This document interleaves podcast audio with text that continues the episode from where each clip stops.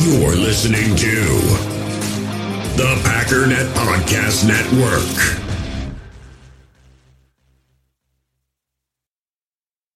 We all have smartphones, and we all know they're pretty amazing, but they also can be amazingly distracting, especially when we're around other people. So, US Cellular wants us to reset our relationship with our phones by putting down our phones for five. That's right, a company that sells phones wants us to put down our phones. And to see what we find, learn more at uscellular.com forward slash built for us.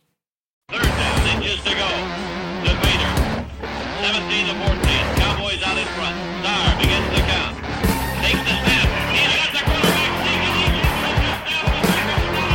And the Green Bay Packers are going to be World Champions. Added to the mix is a tough and wily guy by the name of Hinkle. He was a fullback at 202 pounds, linebacker. He averaged over 58 minutes a game. He did the kicking as well. The old timers used to tell me Clark Hinkle was Jim Taylor on offense and Ray Nitschke on defense. Pretty hard to top that. You just look at photos of Hinkle at the time. He looks like he, he's gonna be vicious about to hit someone, and it's it's almost scary. He was a phenomenal football player. Tougher than a rattlesnake was how one of his teammates described him. He left in 1942 and enlisted in the service for World War II and never played after that.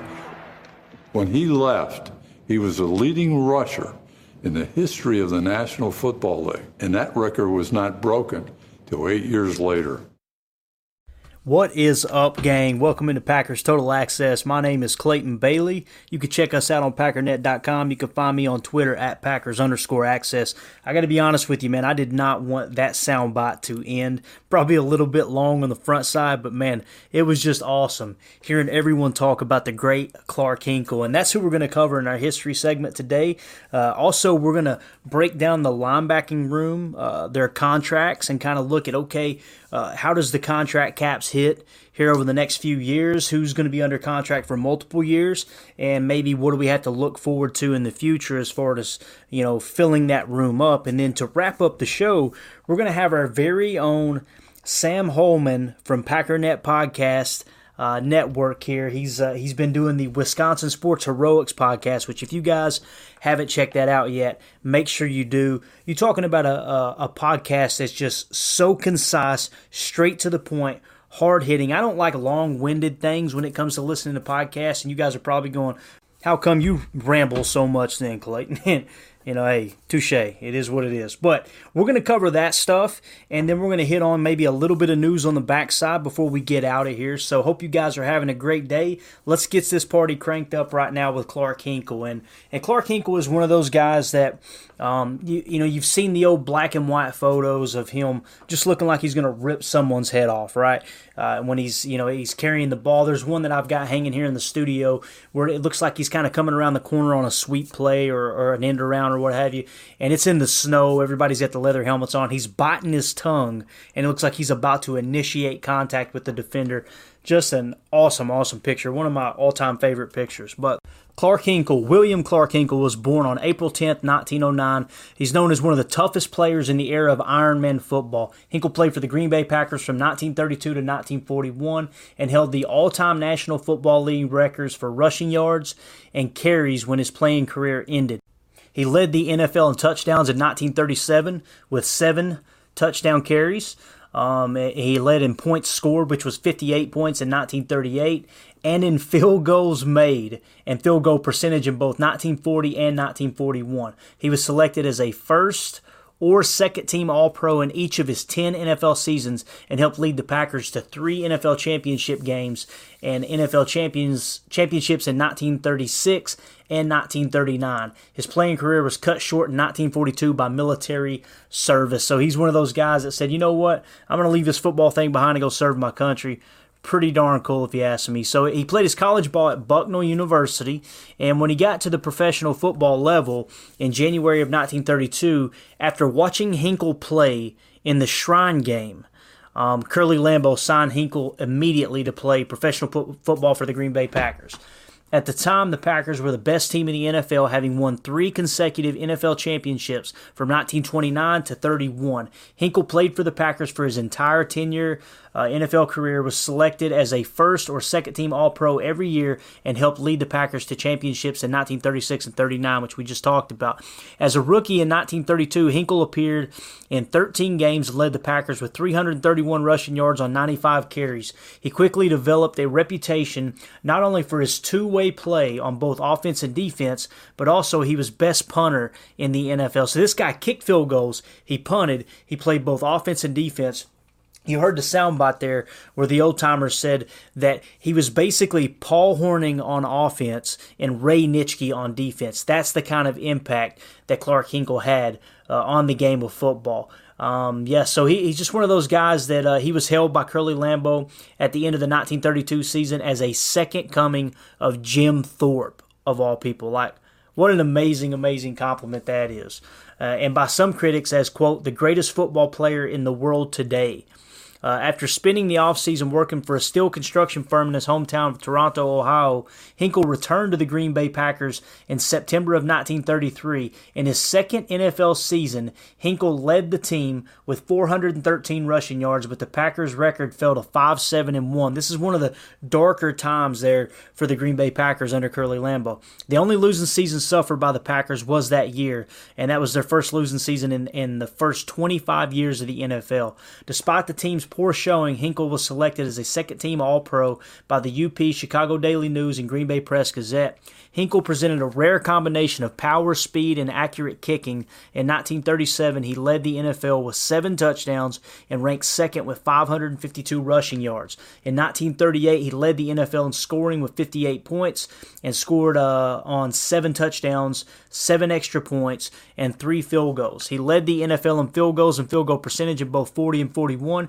He also continued to excel as a punter, ranked second in the NFL in punting yards in 1939 and averaging 44.5 yards per punt in 1941.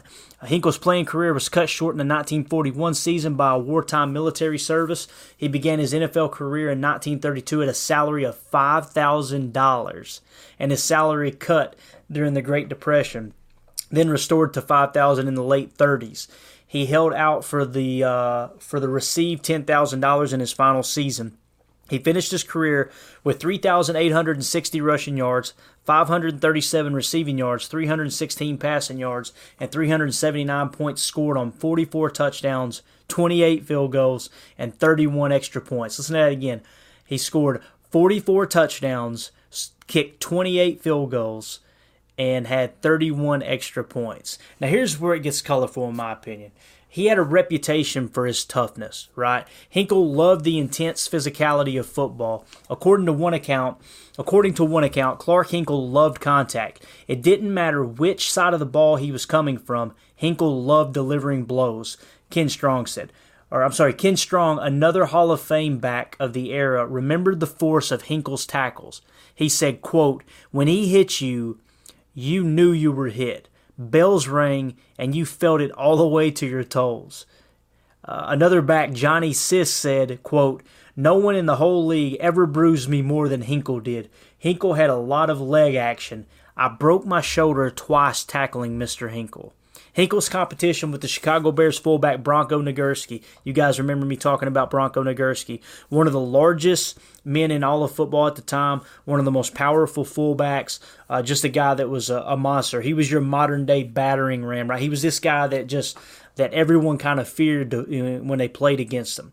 Um, it said it says Hinkle's competition with Chicago Bears fullback Bronco Nagurski was especially memorable. Hinkle was the only player to knock Nagurski out of a game. The only time Nagurski got injured to the point that he couldn't return from a game was because of Hinkle. And according to the Pro Football Hall of Fame, Hinkle's quote creed was "Get to the Bronc before he gets to me."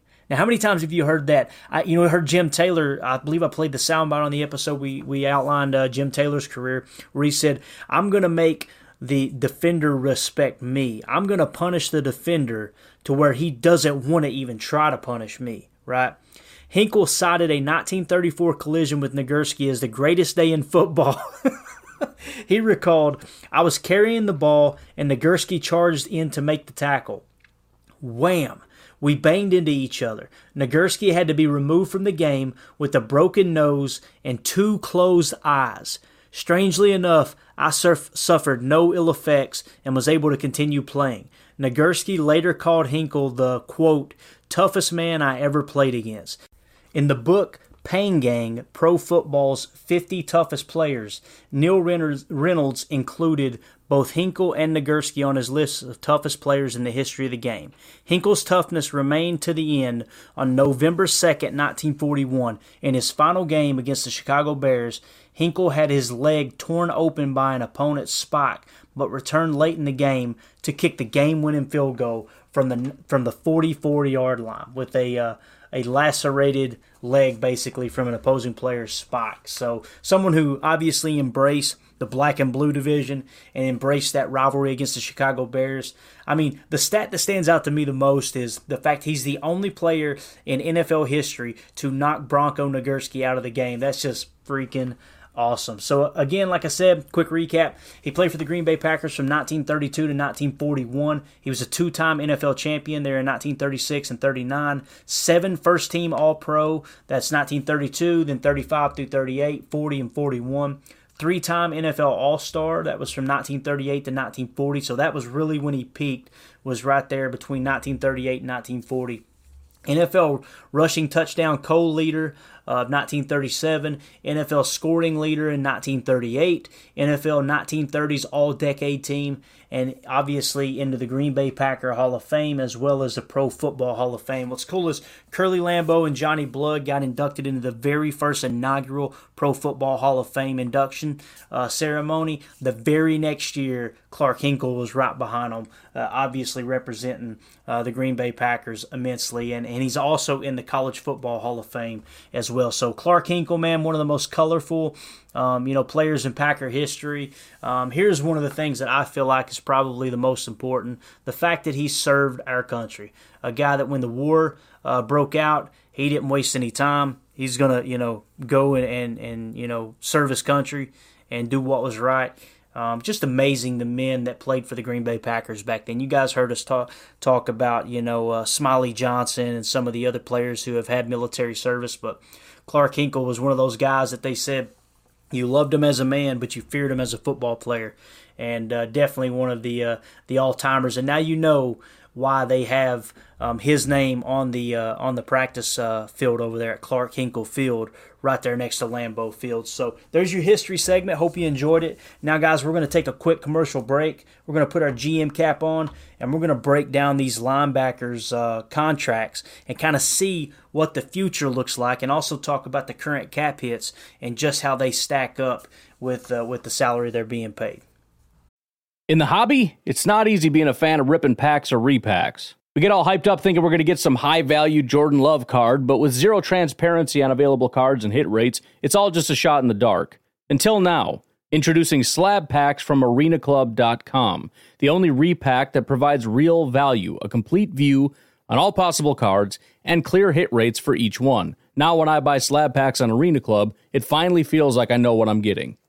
And honestly, the best thing for me and my son is the fact that we're kind of novices into this. When I walk into a card shop with my son and a card says it costs $40, kind of just taking his word for it that that's a good value. So I appreciate the transparency on grading, as well as just getting excited about seeing what you could potentially get. Right now, you can get 10% off your first purchase by going to arenaclub.com slash packdaddy. Wow, that's crazy offer. 10% off a $400 slab pack. That's 40 bucks right there. Anyways, that's arenaclub.com slash packdaddy for 10% off your first purchase. We all have smartphones, and we all know they're pretty amazing, but they also can be amazingly distracting, especially when we're around other people. So, US Cellular wants us to reset our relationship with our phones by putting down our phones for five. That's right, a company that sells phones wants us to put down our phones. And to see what we find, learn more at uscellular.com forward slash built for us. Another day is here, and you're ready for it. What to wear? Check. Breakfast, lunch, and dinner? Check. Planning for what's next and how to save for it? That's where Bank of America can help. For your financial to-dos, Bank of America has experts ready to help get you closer to your goals. Get started at one of our local financial centers or 24-7 in our mobile banking app. Find a location near you at bankofamerica.com slash talk to us. What would you like the power to do? Mobile banking requires downloading the app and is only available for select devices. Message and data rates may apply. Bank of America and a member FDIC.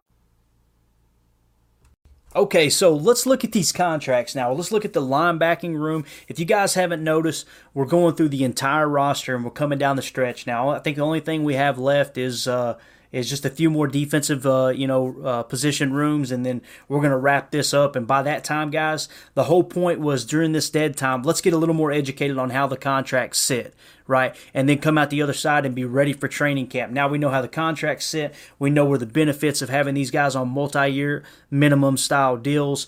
Those are the guys who are probably going to get, you know, kind of uh, a little bit I don't know, a, a, little more leniency in camp. You want those guys to make the roster more than you do these guys with the one year deals. Although, if you do have someone that's on a one year deal, you know it's a prove it deal. You know you're going to get the best of the best uh, of what they have to offer. But let's start off right at the top with our very own De'Vondre Campbell. You guys know he had a heck of a breakout year last year. I believe he was graded out on PFF as the number two linebacker in the entire uh, league and he just signed this new deal, this uh, four-year extension, which makes it a five-year deal, right?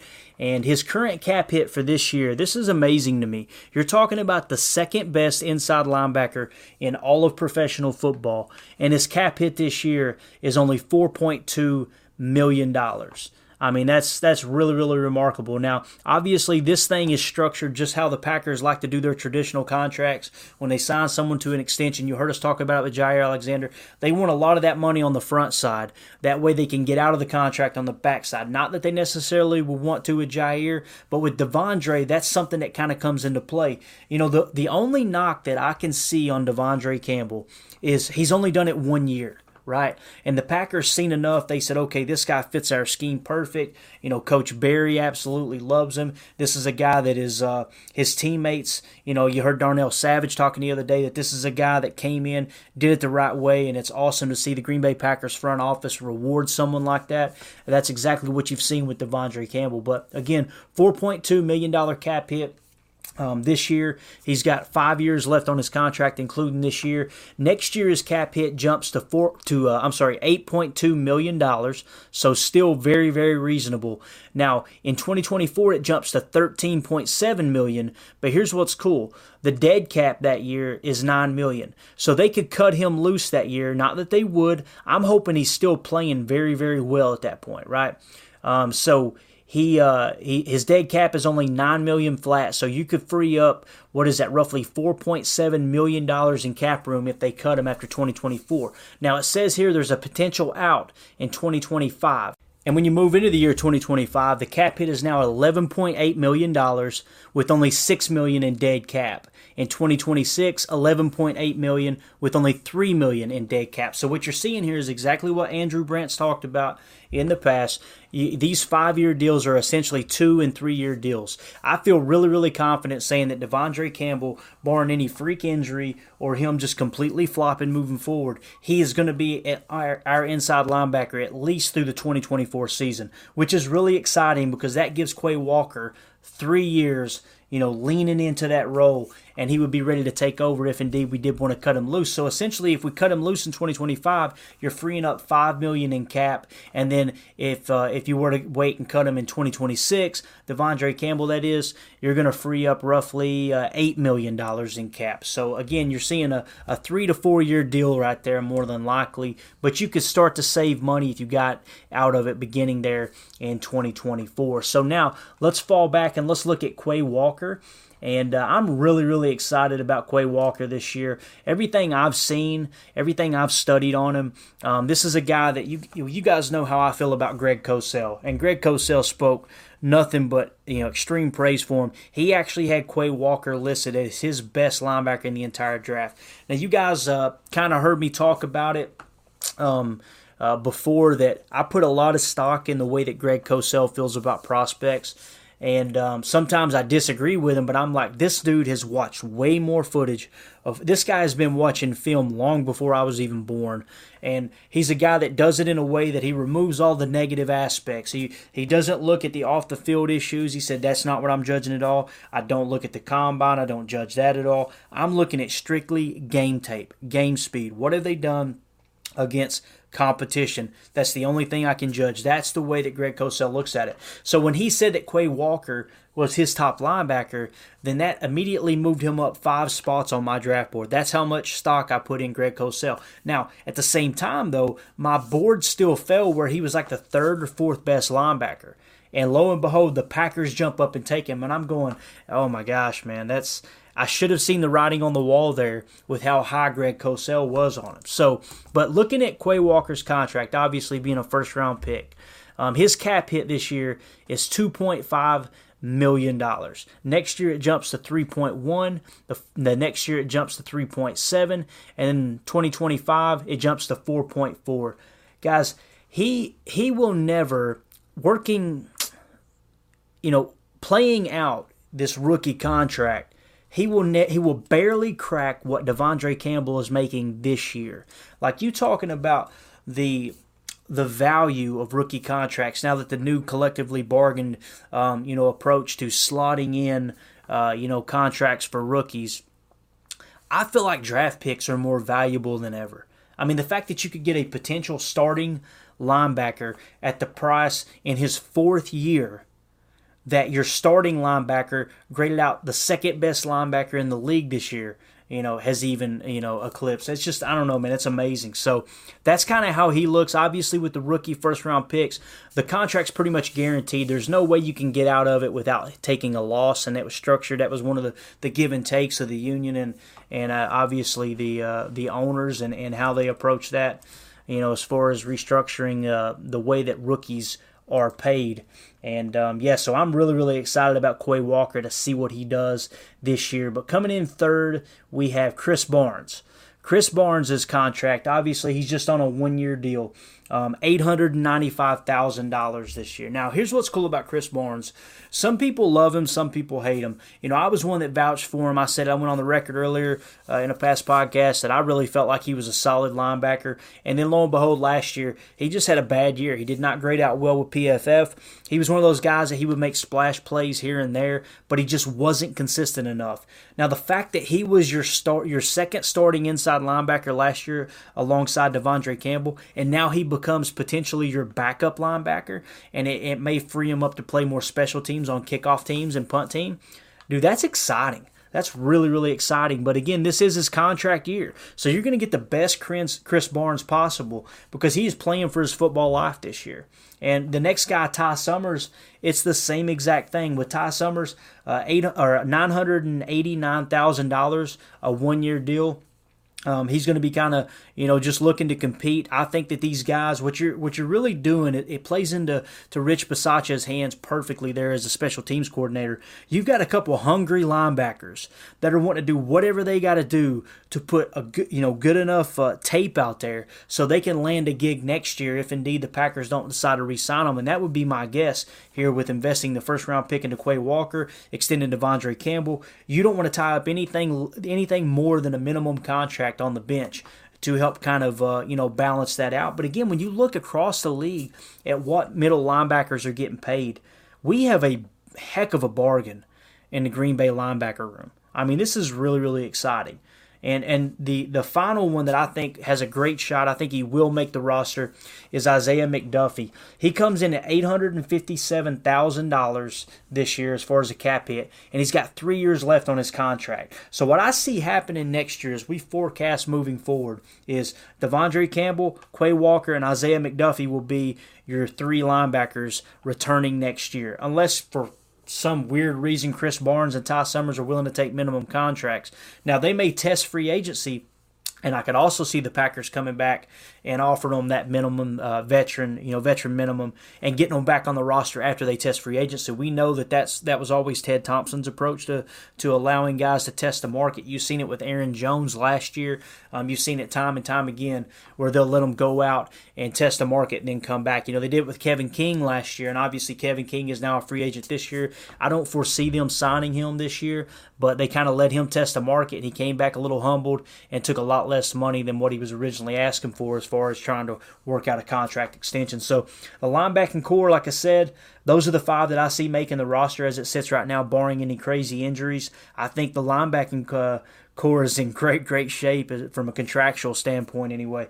And uh, if Quay Walker performs just as good or better than Chris Barnes did last year, then the the amount of training that he's going to get on the job training, working alongside De'Vondre Campbell, and, and they're both, um, you know, just kind of built the same way. I think it's going to be a, an awesome, awesome dynamic. And the real question I have is, is this legit what we hear about Quay Walker being able to rush the quarterback?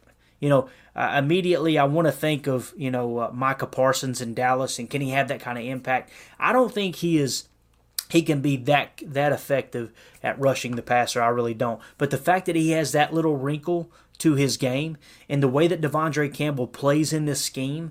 And De'Vondre Campbell's not asked to, you know, cover the length of the field, right? His main, the way I seen it was they played a lot of over the top coverage, you know, whether it's a cover three or a modified quarter coverage to where they had three and four guys deep at all times and four staying underneath. And it allowed De'Vondre Campbell to do what he does best, which is flow to the football underneath and kind of play downhill that's what I've seen in De'Vondre Campbell. I'm hoping we see the same thing with Quay Walker with a couple fire zone blitzes and some twists and stunts up front with the big boys, uh, allowing him to rush the quarterback and, and maybe uh, you know freeing up and putting some pressure uh, on the quarterback position there with the with the opposing uh, opposing offense. So that's your linebacking core. That's how that sits. Now I am no expert when it comes to X's and O's and what to look for on tape and okay how did this player perform on film. Um, you know, I'm more of the the contractual uh, you know standpoint of looking at the roster. Uh, there are some things that I've studied. I've, I've, read several several books now that I'm trying to understand exactly the X's and O's. I've got a pretty good grab of it, but someone else who is much much better at watching film than me is our very own Sam Holman from Packernet Podcast Network. You know he's got the uh, Wisconsin Sports Heroics um, uh, podcast. And you know what? I'm not going to waste any time. I'm going to let him explain what he's got going on, and we're going to pick his brain and say, okay, what does this linebacking core look like from your view, from what you've seen watching film? What are you excited about with this linebacking core? And maybe what do we have to look forward to, uh, you know, going forward? So with that being said, let's bring him in. Let's bring in Sam Holman right now. All right, joining us on the line now is our good friend Sam Holman from Wisconsin, Wisconsin Sports Heroics. Man, that's hard to say fast, I tell you. and you do some writing for them, is that right, Sam? Yeah, yeah, I've been writing for them uh, basically since around the middle of uh, last season. Awesome. Yeah, I knew the answer to that question because I, I read that most more recent article there that you did on Rashan Gary. Dude, fired me up. I, am not gonna lie.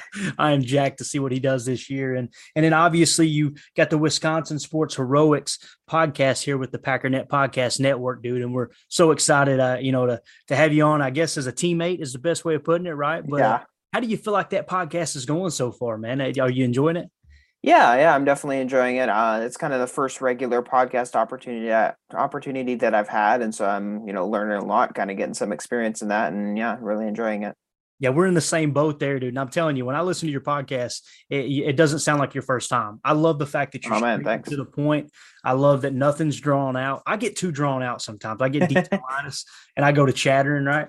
But uh, yeah, dude, it's uh, it's an awesome podcast. So if you guys haven't heard it, make sure you check that wherever you get your podcast. Obviously, Ryan's been uh, having those uploaded, and don't miss that. Also, follow you on Twitter. What's your Twitter handle, Sam? Yeah, it's at uh, at Sam underscore D Holman, and that last name is H O L M A N. Awesome. Perfect, perfect. Well, here's what we got Sam on the line today, guys. Sam's a Sam's a cat that he really likes to dive into the film, and, and I love people like this who like to study the game at a different level. Um, you know, I, I, would not say that's my forte, although I enjoy doing it. I really enjoy pretending like I know what I'm looking at. You know, that's kind of the fun thing, right, Sam?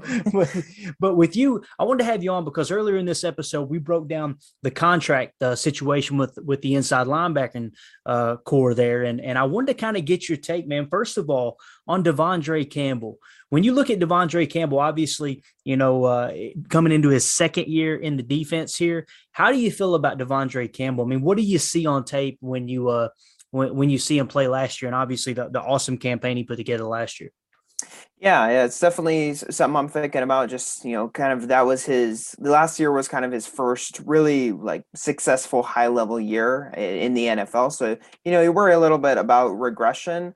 Um, just for going from a film perspective, he, he, the big things about him, you know, he's a massive linebacker, 6'4", around 240, 250 or somewhere around there. But his wingspan wingspan is just huge, and so he can he can, you know, take up a lot of ground in, in, underneath zones where the Packers are asking him to play and in their quarters defense. And then he's just got he's not an, a huge burner in my opinion, but he's got enough speed to go sideline to sideline, which again is important because that with, with the way the Packers defense is structured, um, their defensive linemen kind of their job is to eat up the inside gaps, right? The A gaps on either side of the center, the B gaps in between the guards and the tackles those are covered up. And so really the linebackers are reading basically from they're reading from the center out to the tackle. So they have to be able to cover a lot of ground, kind of process quickly and move up move out to the those outside lanes really quickly. But and he he's able to do that. He's got some a really he's a really intelligent player. Uh, there's there's a play that really stuck out to me last year against Seattle where he diagnosed a tight end screen like instantly just shut it down, tackle for loss, and I believe they had the Seahawks had to punt after that. But those are kind of the big things with him, right? He's he's big, he's got enough athleticism to cover a lot of ground in coverage and in the run game, and he's intelligent. He can kind of deconstruct what the offense is doing and react to that quickly to shut it down. Absolutely. And I was actually at that Seattle game. I remember the very play you're talking about. Now, I'm not going to pretend like I said, oh, that was De'Vondre Campbell. I just remember thinking, boy, they might want to run another play because that one got blown up. And then seeing later on the highlights is like, this guy, it just, it's, it's so obvious that if a player knows where to be, that's just as good as raw talent and having that first step. Now, I feel like he's got both of those things, or at least he showed it last year. And yeah. I love the way you preface what you said. Like this is this has been one great year. Let's see if he can do it again, right? and uh, that's what I'm excited about, man. And he seems to have the work ethic. He seems to have the respect of the uh, of the coaching staff. Um, he's he's one of those guys that I couldn't think of a better person, at least off of last year's film, and then obviously um, just in him in interviews and everything else. I couldn't think of a better person for Quay Walker to learn from. And uh, is it is it my am I correct? When I say this, Sam, that, that Quay Walker is built very similar to, to De'Vondre Campbell? Uh, no, you're you're exactly correct. I, I, think they're pretty much the same height, very similar weights. Um, I think Quay is actually a bit more athletic. He's got a bit more speed and twitch to his game, which is pretty, pretty darn exciting when you when you think about how Campbell was able to cover up so much space in the Packers defense. Um, but yeah, they're definitely built very similarly. Absolutely. So when you watch the tape of Quay Walker, what stood out to you the most? What was the thing that you said, yeah, th- this guy's a little bit different? Yeah, I mean, going back to you know what I mentioned, he's just super athletic. He's a he's a robot. I mean, it, there's it's, it's hard to describe. Just when he he's one of those players where you know when he hits that hits the gas and just goes, you can just you just your breath just kind of gets taken away a little bit, right? You kind of gasp. It's kind of like that uh, on offense. You know how you kind of see that with Tyreek Hill. Um, just that that sheer speed at his size is insane. And then a lot of the things that De'Vondre Campbell can do, he can do as well. He can move really well in space. He can cover a lot of ground in the run game, just kind of tracking down the running back as the defensive lineman muddies up the in between the, the space in between the tackles and then just you know he has the athleticism to cover wide receivers. I remember watching one play against alabama actually i think it was john metchie uh, he basically manned up against him and covered him all across the field and just just shut him down yeah, and what's crazy is you know we all hung out on draft night. It, it was great. That was my first experience. You know, getting yeah. to kind of meet you, quote unquote, face to face. But um, I remember looking at the linebackers available, and when they took Quay Walker, I remember thinking, the first thing that popped in my mind was Greg Cosell. You know, I'm a big Greg Cosell fan. I love how he breaks down footage and um, and really kind of just judges the tape. He doesn't judge off the field stuff. He doesn't judge the uh, the combine and all that. He looks at you know game tape. And I remember him saying that Quay Walker was his favorite linebacker. And I got excited about that because I added in that factor into my draft board of anybody that he said that's the best, that's his favorite player at that position. I yeah. jumped him up five spots immediately. And even still then, he was, you know, the, on the third or fourth best linebacker on my board. So when they took him, the first thing that came to mind is that Greg Cosell, dude. He knows what he's talking about. But yeah, the thing that gets me the most excited about Quay Walker is I've I've heard some some rumors, some rumblings that this guy can actually rush the passer as well. And and in no way, shape, or form am I saying he's going to have the impact that Micah Parsons did. But that's the first thing that came to mind was Micah Parsons. Do you see that with Quay Walker? Not necessarily the comparison with with Micah Parsons, but do you see him having the ability to rush the passer in certain situations? Yeah, I, I think I do. I mean, like you said, he Micah Parsons was a little bit of an anomaly. You're not going to get a lot of guys who can just come in as a rookie and just ba- basically be a premier pass rusher and an inside linebacker. He what he did was kind of insane. But yeah, Quay can. You know, there were quite a few snaps actually that Georgia lined him up on the edge as an ed- edge rusher. They also loved blitzing their inside linebackers, uh, him and Nakobe Dean and those other guys. Um, from the edge, uh, I was actually uh, he had some pretty impressive snaps. Um, uh, there was a one against the uh, tackle again uh, in Michigan in the, in the Michigan game, um, where you know he legitimately beat him with a like a real pass rushing move, which is which is really interesting to see from an inside linebacker.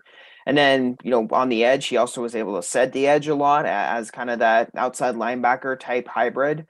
Um, in the blitz game, he I, I think that he he's got that trigger right that I mentioned where he just when he hits the gas to go downhill, he can get there in a hurry.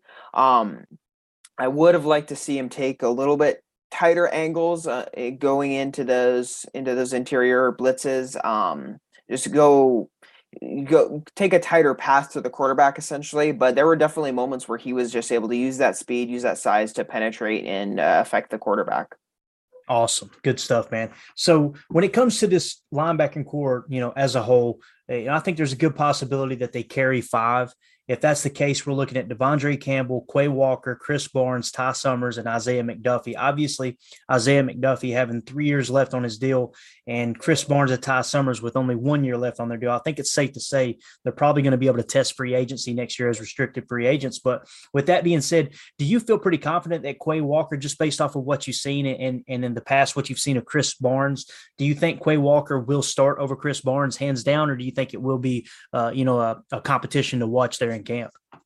Yeah, I'm I'm willing to bet that Quay will be starting. I, I, think that even what what I saw on film in college was, you know, quite a bit better, especially in in coverage than what uh what Barnes was able to give you last year. I mean, I, you know, I, I have a soft spot for hard hitting inside linebacker. So, you know, I kind of liked what Krys Barnes was able to bring a little bit. He's got some of that, that downhill blitzing ability. And, you know, if he, if he has a clear path, a clear gap that he can go into in the run game and just hit the running back, he's pretty good at that. But in coverage, you know, he has some issues. He has some issues reading what the offensive offense is doing, and that wasn't a problem that I saw with Quay. I thought Quay was he he showed really good, you know, instincts processing, whatever you want to call it, to just determine what the offense was doing.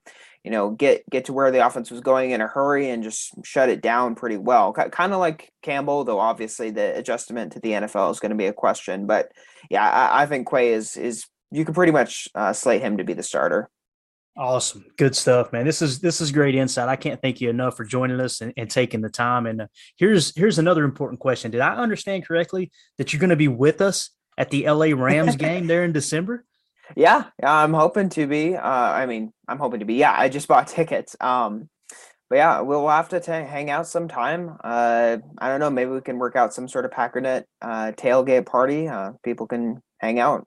Absolutely, man. Well, we've got a VIP tailgate party set up that's going to be indoors at the D12, the new little sports bar and grill place. Oh, nice. Um, I think it's called D. It's either D2 or D12, but nonetheless, dude, if if you would like to join us there, that would be awesome. If we get together the day before, whatever, it's going to be a great time. Nonetheless, man, it's going to be that's going to be a good game to watch, man. I think it's going oh, to yeah. be sneaky, sneaky good. So, Um, good stuff, man. Well, like I said, thank you so much for taking the time to join us. I know this was short notice, and it's uh, always a pleasure to chat with you. Um, is there anything else you uh, you want to plug as we hop off of here? Again, definitely mention your Twitter again. But is there any any other projects you got coming up as far as writing or anything? Yeah, um, not anything outstanding with the or not anything big coming up with writing uh, specifically. Though I will mention, um, hopefully this is all right for uh, me to mention this, but Ryan and I have been talking about I'm probably going to use his uh, SIS or Sports Info Solutions, I think uh, it's called, uh, to use his login to uh, get some get some stats and do some writing for Packernet. Um, so hopefully that'll be coming uh, in a couple weeks or so. I'm still finishing up my college quarter, so I'm a little busy to do that. And then yeah, I'll probably just be writing some stuff over at Wisconsin Sports Heroics. Nothing specific planned now. Uh, like I mentioned, my Twitter handle is at Sam underscore D Holman. I do also have a uh, YouTube page. Uh, it's linked in my Twitter profile. Um, but if you search Samuel Holman Packers, I you should be able to find me fairly easily. I have the same profile picture as on Twitter. Um, those are those are the main things. Awesome, good stuff, man. Well, we can't wait to hang with you there at Lambeau this year. We're probably going to freeze our keisters off. It's going to be a good.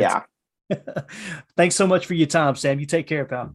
Yeah, thank you man, what a blessing it is to have Sam on the show. Dude, this guy, you know, I've been, uh, you know, on, on Zoom calls with him and doing some game planning and stuff with uh, the Packernet Podcast Network and, and obviously on Draft Night. There are some people that just have a good spirit about them. And Sam's one of those guys. You just, I, I, in in the times that we've been on the same Zoom calls and stuff together, I've never seen him down. I've never heard him criticize anybody. He's just one of those. He's just a good soul, man. So again, thank you, Sam, for your time, man. Absolutely crushed it there. Sometimes we need people in here that that uh that's somewhat educated, other than the uh, the redneck that speaks English on a third grade level. It, it, I, I think if anything, it increases the uh, the credibility of the podcast. So thank you so much for uh, loaning your brain there for a few minutes. Now I want to get to um, as we wrap the show up, I want to get to a, a, a Facebook post, and I'm not going to read the entire post, but there was a guy on there. His name's Andrew Lloyd Peth. Peth or Peeth. I'm, I'm so sorry, Andrew, if I'm uh, you know mispronouncing your name. You guys are probably used to it by now. But uh, essentially, you know, I kind of feel like he's taking a shot at me, and that's okay, man. That's this is the type of stuff I'm here for. I love it when people disagree because it makes for great conversation. Now, I may get a little bit passionate when it comes to disagreeing. I don't mean any disrespect, but it's so it, it's cool, but at the same time, it's so crazy how two Packer fans can look at one situation and get totally uh, diametrically opposed views, you know, opinions of, of what it is. But um, I'm just going to read a part of his Facebook post, and then I'm going to kind of address it here. He said, "Okay, whether we dis we like or dislike quote kicking the can and in loading deals, that's fine. But let's be honest about two things. One, Aaron Rodgers is not only make not making only 28 million dollars this year, and two, Aaron's deal is the farthest thing from a team friendly deal. It's 100% Aaron friendly and only Aaron friendly." Okay, it says he won't be here in 25 and 26, but we're paying him over 45 million those years. Okay, I'm not going to go on and read the entire um, post here. We don't have the time, but I do want to touch on those two points that he made. One, Aaron Rodgers is not not making only 28 million dollars this year. Okay, I'm going to go through and explain the cap hit rankings. Now, again, if the argument here by Andrew, I say argument, if his stance is that cap hit doesn't matter. We're talking about the entire entirety of the money that Aaron actually put in his pocket this year. I really don't care. I'm just gonna be honest with you. I don't care how much money got put in his pocket, cash on hand, all that stuff makes no sense to me. It makes no. I mean, I, I really give two craps.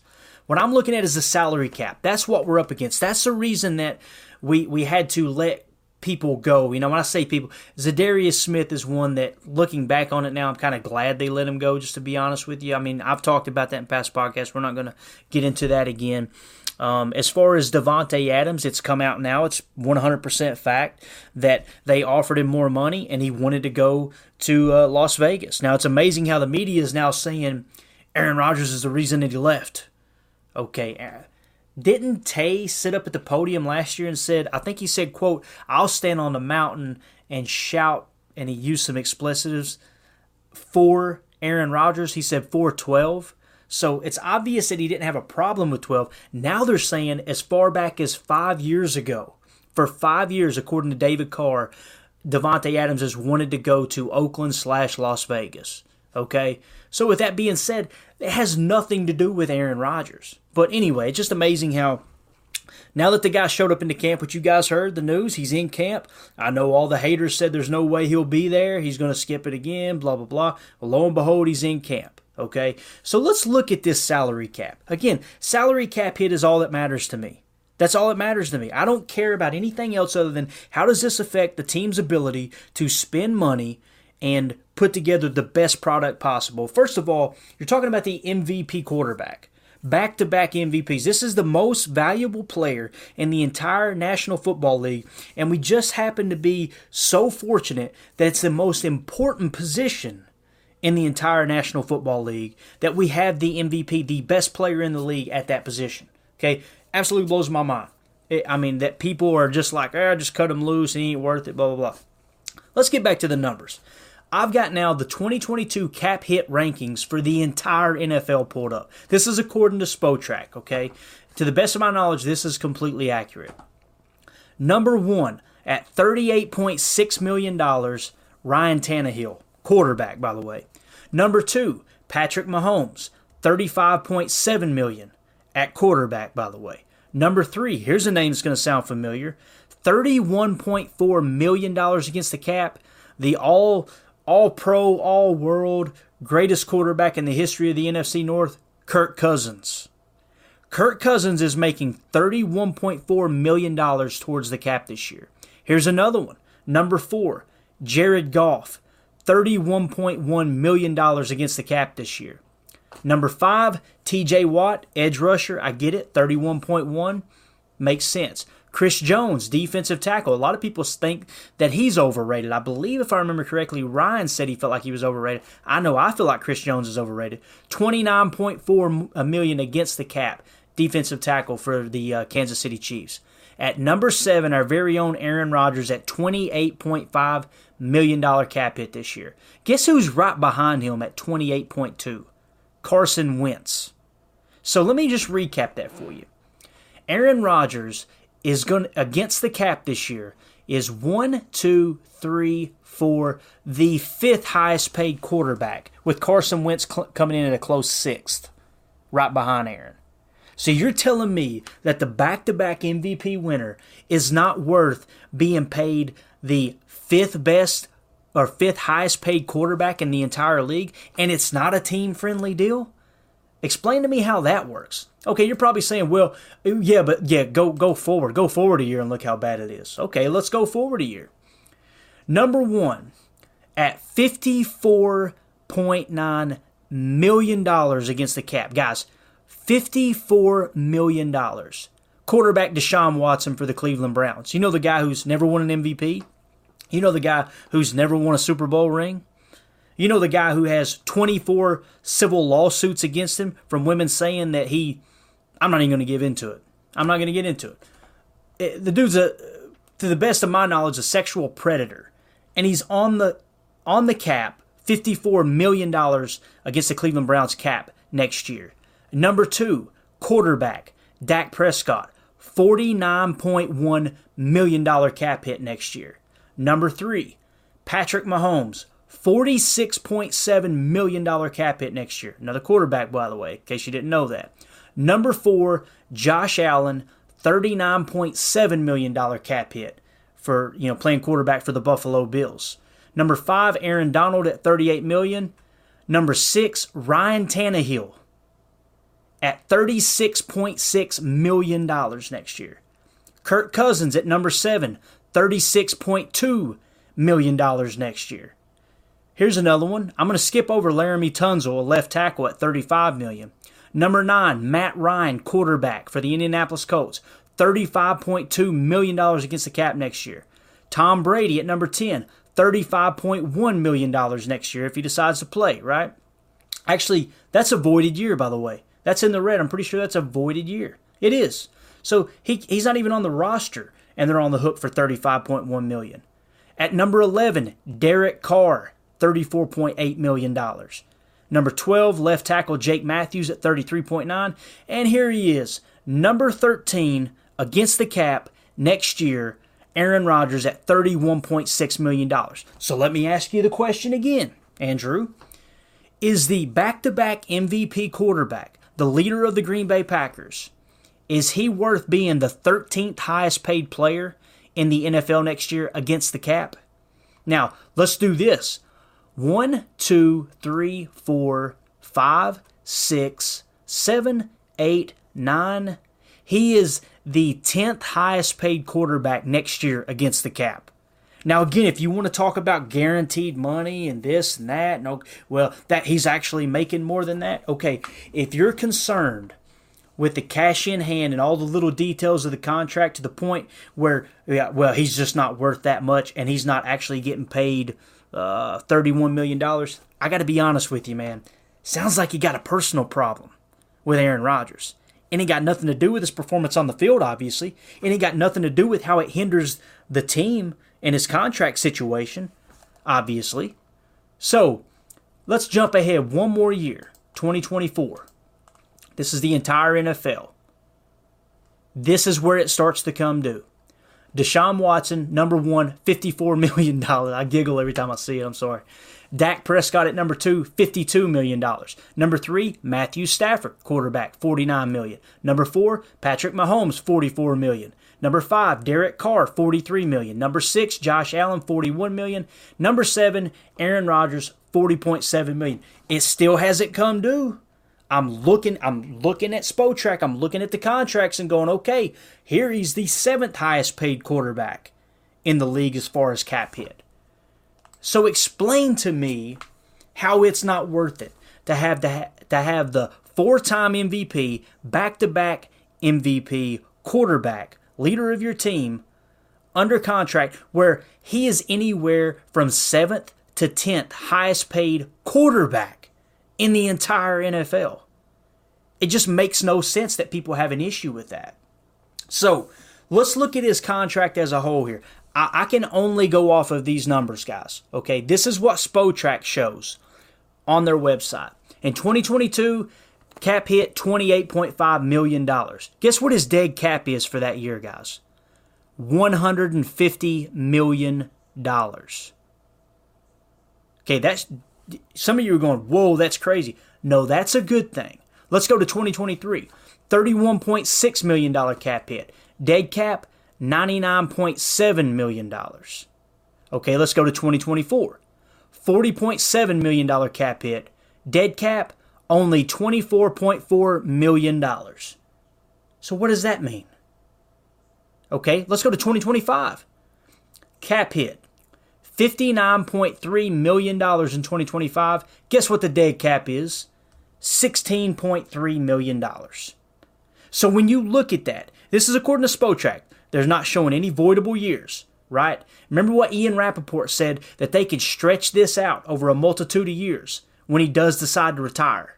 Okay, when you're talking about the guaranteed money. Again, I'm no cap guru, I'm no genius here, but when you look at it from the standpoint of exactly how it compares to the rest of the league, you're talking about in 2025, $59.3 million. According to Spotrac, if you were to cut Aaron Rodgers loose that year, there would only be a dead cap penalty of $16.3 million. Now, when you look at 2026, $53.4 million, a dead cap of only $8.1 million. To sit here and pretend like this contract is structured in a way that when Aaron retires, all hell is going to break loose and it's the end of the Green Bay Packers – is negligent at best. Again, I don't have all of the details of the contract in hand. All I can tell you is what's the cap hit, because that's how much of the cap it's eating up, preventing us from signing better players year in and year out. And what's the dead cap if indeed he doesn't play for the Green Bay Packers. Now, here's what's crazy he's going to retire. And I was actually having a great conversation with draft lobbyists on, uh, uh, I think it's I think it's draft draft hobby draft lobbyist um, is his Twitter handle, and we were trying to figure out this Aaron Rodgers contract, and we we didn't want to say either way. Like I'm not sure if he retires, a certain percentage of that has to be paid back to the Packers, so it may be even in, in, even better standing. But the only thing that you can do when you look at a contractual uh, standpoint of a player, a certain position, a team, is you compare it across the league.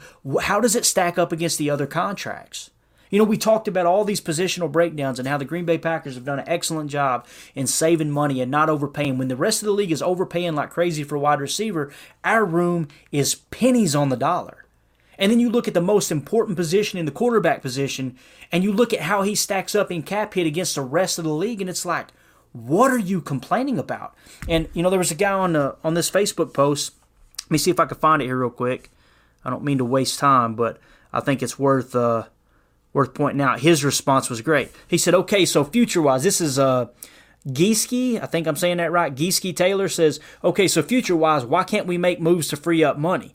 And if you draft and coach, if you draft and coach, you have like four years to operate with the personnel that you've drafted, not reached for. You worrying about a deal that ultimately keeps us contending. I just don't get it. Laughing emoji.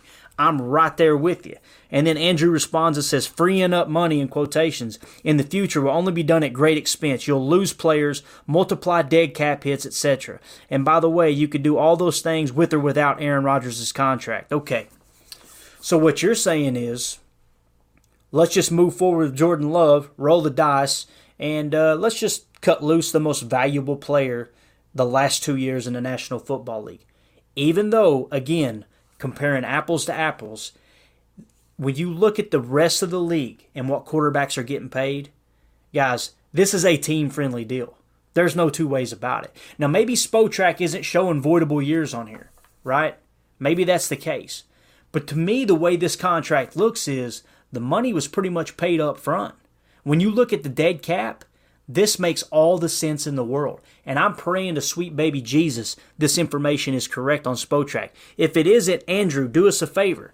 Tag us on Twitter, put another post up in the Facebook group, and say, hey, no, here's the real numbers. Here's what you got wrong. Because I'm telling you right now, with everything that I have my eyes on, this is uh this is looking pretty darn good. I'm I'm really excited looking at this contract. So with that being said, again, I'm not mad at Andrew. It's great to have contrast with conversations like this. It's great to have people that disagree or agree to disagree. This makes for good sports talk radio. This makes for good podcast material, right? But I don't I don't know any other situation other than Aaron needs to be $15 million against the cap hit and take no guaranteed money and uh, yeah, and just shut up and do what the team needs him to do. It sounds to me like people just have a personal vendetta against Aaron Rodgers. You know, I put a tweet out earlier today. Now that Aaron Rodgers is reported to camp, right? When everybody said he wasn't going to be there, and now here he is. He did exactly what he said he was going to do on the Pat McAfee show. What are they going to find wrong with him now? That's what's amazing to me. The leader of our team is in camp now. The leader of our team. Now the media has to shut the you know what up about him not getting in there and building chemistry with the young receivers and this and that. So, what are they going to talk about now? What are they going to bash him for now? Because we all know, whether anybody's willing to admit it or not, this all comes back to his vaccination status. Period. Nobody had a problem with Aaron Rodgers in the media. He was the media darling. At the time, I was kind of anti Aaron Rodgers. I was kind of like, man, why don't the media go after him more? Because he, you know, I don't know, I don't, I don't agree with his stance on this. I don't like that he got pissy with the Jordan Love draft pick. There's a lot of things, a lot of beefs I have with him. But the second he chose that stance with with the the vaccination, all of a sudden the media now just converges on him, like he's the most evil person in the world. Now all of a sudden everybody's got an issue with not everybody, but you know a certain select group all of a sudden have an issue with him. It, it just it's amazing. It's amazing to me. So Andrew, you're probably hearing the tone of my voice and you're thinking, well, he's mad. I'm not mad, dude. This is a great conversation.